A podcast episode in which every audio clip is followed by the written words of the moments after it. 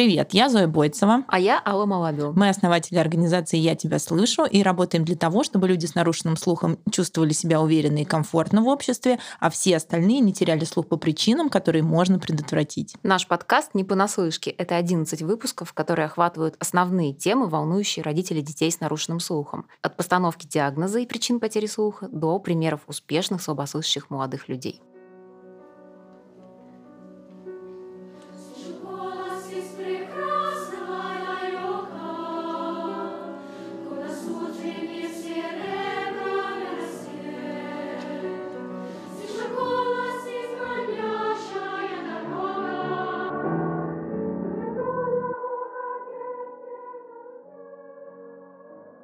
Детским садиком, когда я старалась быть на волне со всеми.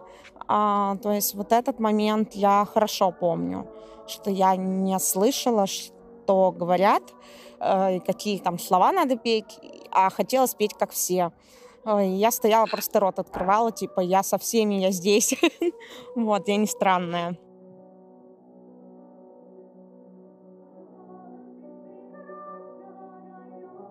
А еще есть раннее воспоминание, а, когда меня пытались одеть слуховой аппарат, а я очень этого не хотела, и я прям плакала, снимите с меня, ну, его с меня и все такое, а меня все равно заставили. Но, как оказалось, это было очень сильно к лучшему.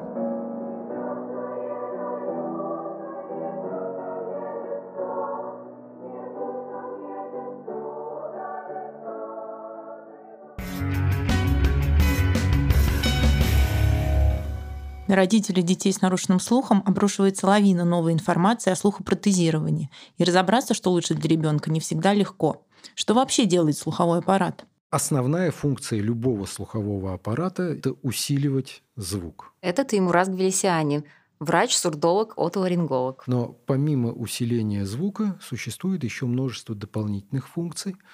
Большая потеря слуха – это всегда нарушение разборчивости – связанное с нарушением временного и частотного разрешения. Это нарушение способности различать звуки, похожие по частоте, и нарушение способности различать звуки, быстро следующие один за другим. Поэтому слуховой аппарат должен уметь максимально очистить звук от примесей, ну, в идеале выделить речь из окружающих звуков. Давайте разберемся на примере. Познакомьтесь с Олей. А, всем привет. У Оли глухота с раннего детства, с трех лет. Она пользовалась слуховыми аппаратами, когда училась в школе.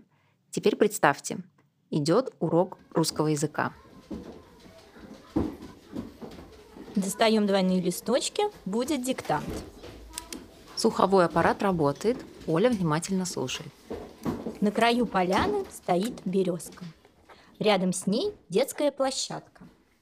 Последние дни часто бывали заморозки. Мягкая травка под деревцем теперь... Я сидела на первой партии, я не слышала, а, что, ну вот четко не слышала, что говорит учитель, а, чтобы написать все правильно. И какие-то слова у меня были вообще какие-то свои написаны. Слуховой аппарат не может преодолеть расстояние, шум и реверберацию, ну, полностью преодолеть. Естественно, в определенных э, рамках он с этой задачей справляется. Например, если даже в достаточно сильном шуме мой собеседник находится близко ко мне, то слуховой аппарат с системами шумопонижения и направленности, он может очень неплохо с этой ситуацией справиться. У кошки гладкая шерсть, зеленые глазки. Это была жесть, потому что некоторые учителя, они отходили далеко, хотя их просили стоять рядом. И если очень далеко, то не слышно, ты пытаешься списать у соседа, и ты такой весь э, думаешь, ну все, все, типа, случилась катастрофа, типа ты не расслышал. Но вот просто какие-то слова не ускользают, и ты чисто логически представляешь, какое, э, какое слово тут может быть. Ты его записываешь, а оказывается, что не так. Вот яркий пример. А, сказали нам писать сочинение, и сказали... Короче, я услышала, что сочинение про жили-костыли. Ну, я свое там придумала, типа, бедные люди там на костылях ходят. А оказалось, что сочинение про Жилина и Костылина. Людям, которые никогда не носили слуховые аппараты, очень сложно представить, каково это. Как это ощущается и как отражается на восприятии ощущениях жизни? Это обычно. Ну, это как часть тебя. То есть это, ну, просто это ты. Это просто ты, и вот это вот ухо, это, ну, часть какого-то, я не знаю, ну, часть органа, если можно сказать, без которого ты не можешь э, существовать. Это несложно, это легко, это, это даже не чувствуется. Ну, то есть это настолько вот, настолько естественно для меня, настолько это легко и просто. Э, дело в том, что сам слуховой аппарат по себе – это очень хорошо, это замечательное устройство, оно многое умеет, но далеко не все. Он не может вырастить утраченные волосковые клетки, то есть рецепторы, находящиеся в нашем внутреннем ухе.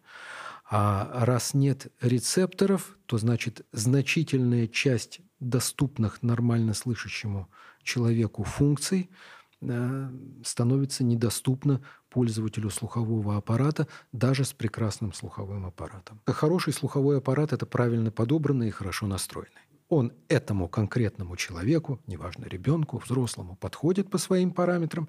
И если он грамотно и хорошо настроен, то это хороший слуховой аппарат. У кохлеарных имплантов у них там несколько другие э, проблемы, не такие, как у слуховых аппаратов, но они тоже, кохлеарные импланты, я имею в виду, не могут полностью решить вот эту проблему утраченных волосковых клеток, то есть утраченных рецепторов. Почему многим а, пациентам рекомендуют носить слуховые аппараты до кохлеарной имплантации? Почему это важно? Э, я бы сказал, ну, если бы моя воля, то всем носить слуховые аппараты до кохлеарной имплантации, если, конечно, речь не идет о том, что вот поставили диагноз, по какой-то причине, возможно, с запозданием некоторым, и срочно сделали кохлеарную имплантацию в пределах, там, ну, не знаю, месяца, полутора. Или, например, ребенок после менингита оглох. Или тоже, ребенок да, оглох после менингита, да, совершенно верно. Или взрослый, да, там, да. да, бывает и во взрослом возрасте, естественно.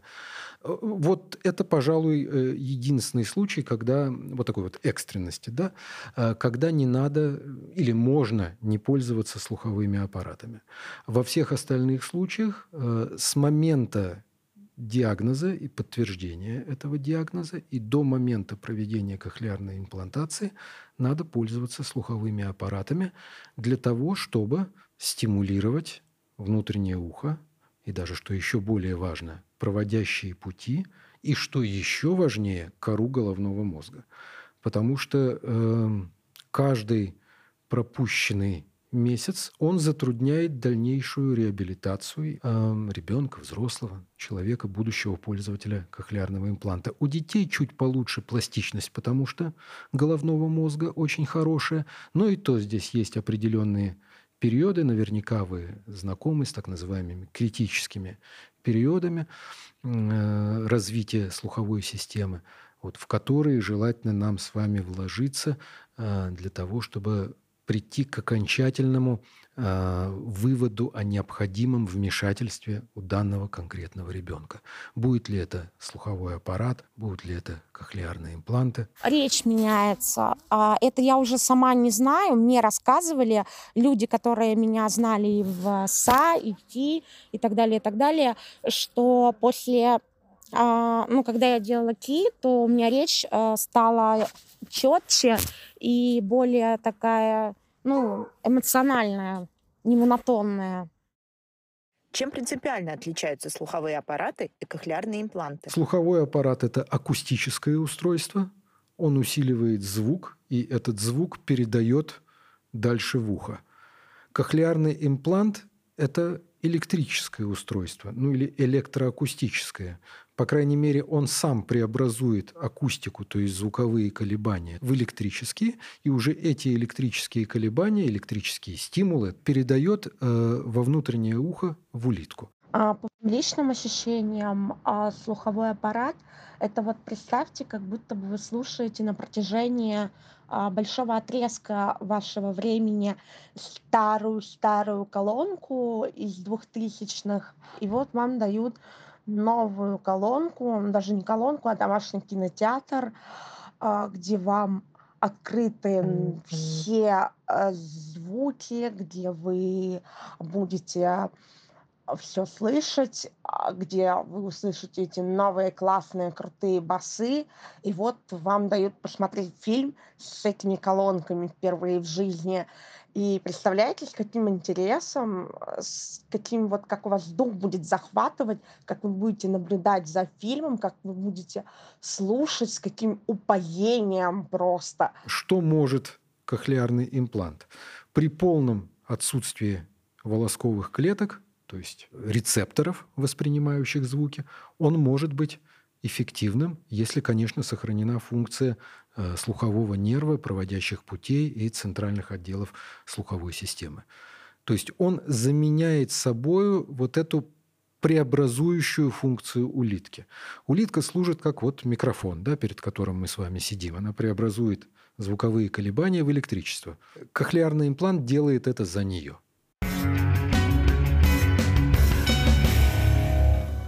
Мы настолько привыкли слышать, что по большей части игнорируем слуховую информацию.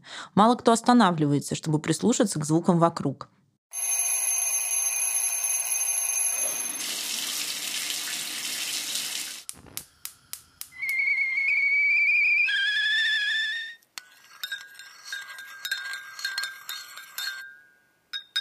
Но стоит лишь начать обращать внимание на звуки, и можно сделать массу интересных открытий.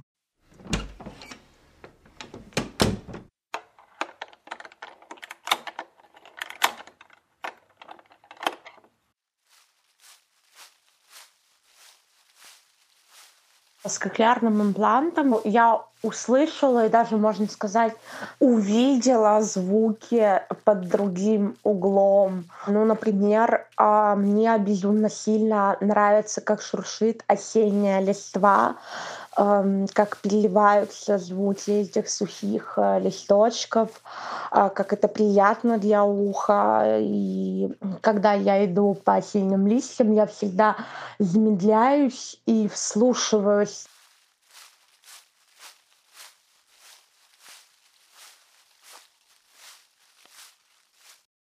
в Ки я услышала, как звучит высоковольтные эти, ну, вышки. Ну, короче, лэп.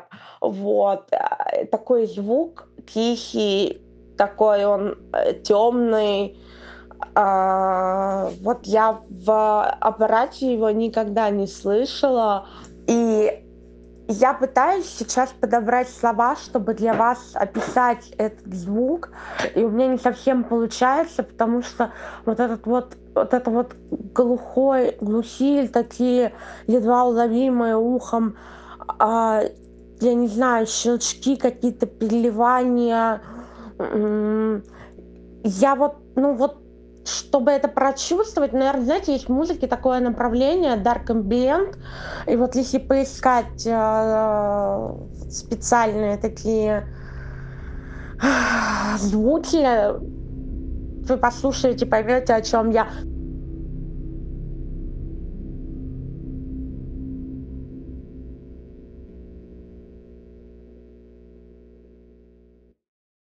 Вот, помню, мне подруга сказала, что ежики, они, оказывается, как-то там кряхтят. Я поллета охотилась на ежика. Я еще, я еще ежиков-то боюсь, а вдруг укусят. Ну, это мои заморочки. И, в общем, я там как-то их старалась послушать так, чтобы все было очень спокойно.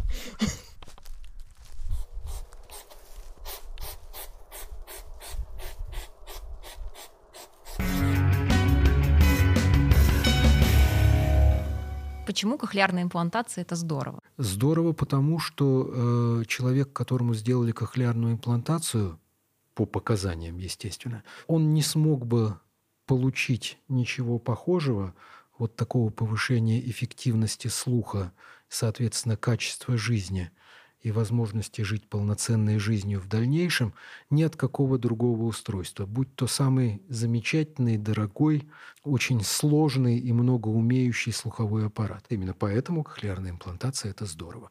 А у кого-то слухопротезирование, то есть подбор слухового аппарата – это здорово, потому что им это вполне достаточно и даст прекрасные результаты. Все зависит от конкретного случая это вот реально для меня было открытие в импланте, э, что не все слышащие люди понимают других слышащих людей. То есть многое зависит от речи. Речь у всех разная от э, ситуации, там шумное это помещение, не шумное, а там в метро, еще что-то. И что слышащие люди, они тоже, оказывается, могут переспрашивать. Вот это для меня было в кохлеарном импланте, конечно, такое открытие довольно-таки забавное, и сейчас я чувствую себя очень э, необычно, потому что для меня это открытие очень здоровское. У меня отношение к миру изменилось. Я могу спокойно спать, пока все вокруг собираются, шумят, кричат. Я просто снимаю с себя все, и мне просто офигительно. Или там, например, ночью под э, окном алкаши кричат. Муж не может спать, а мне хорошо. Вот за это я обожаю свой слух. Да я вообще люблю его. С ним столько возможностей.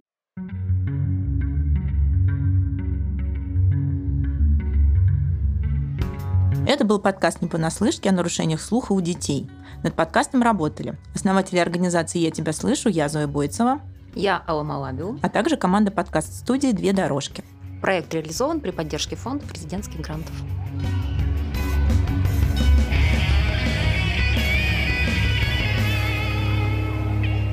Я Никита, мне 12 лет.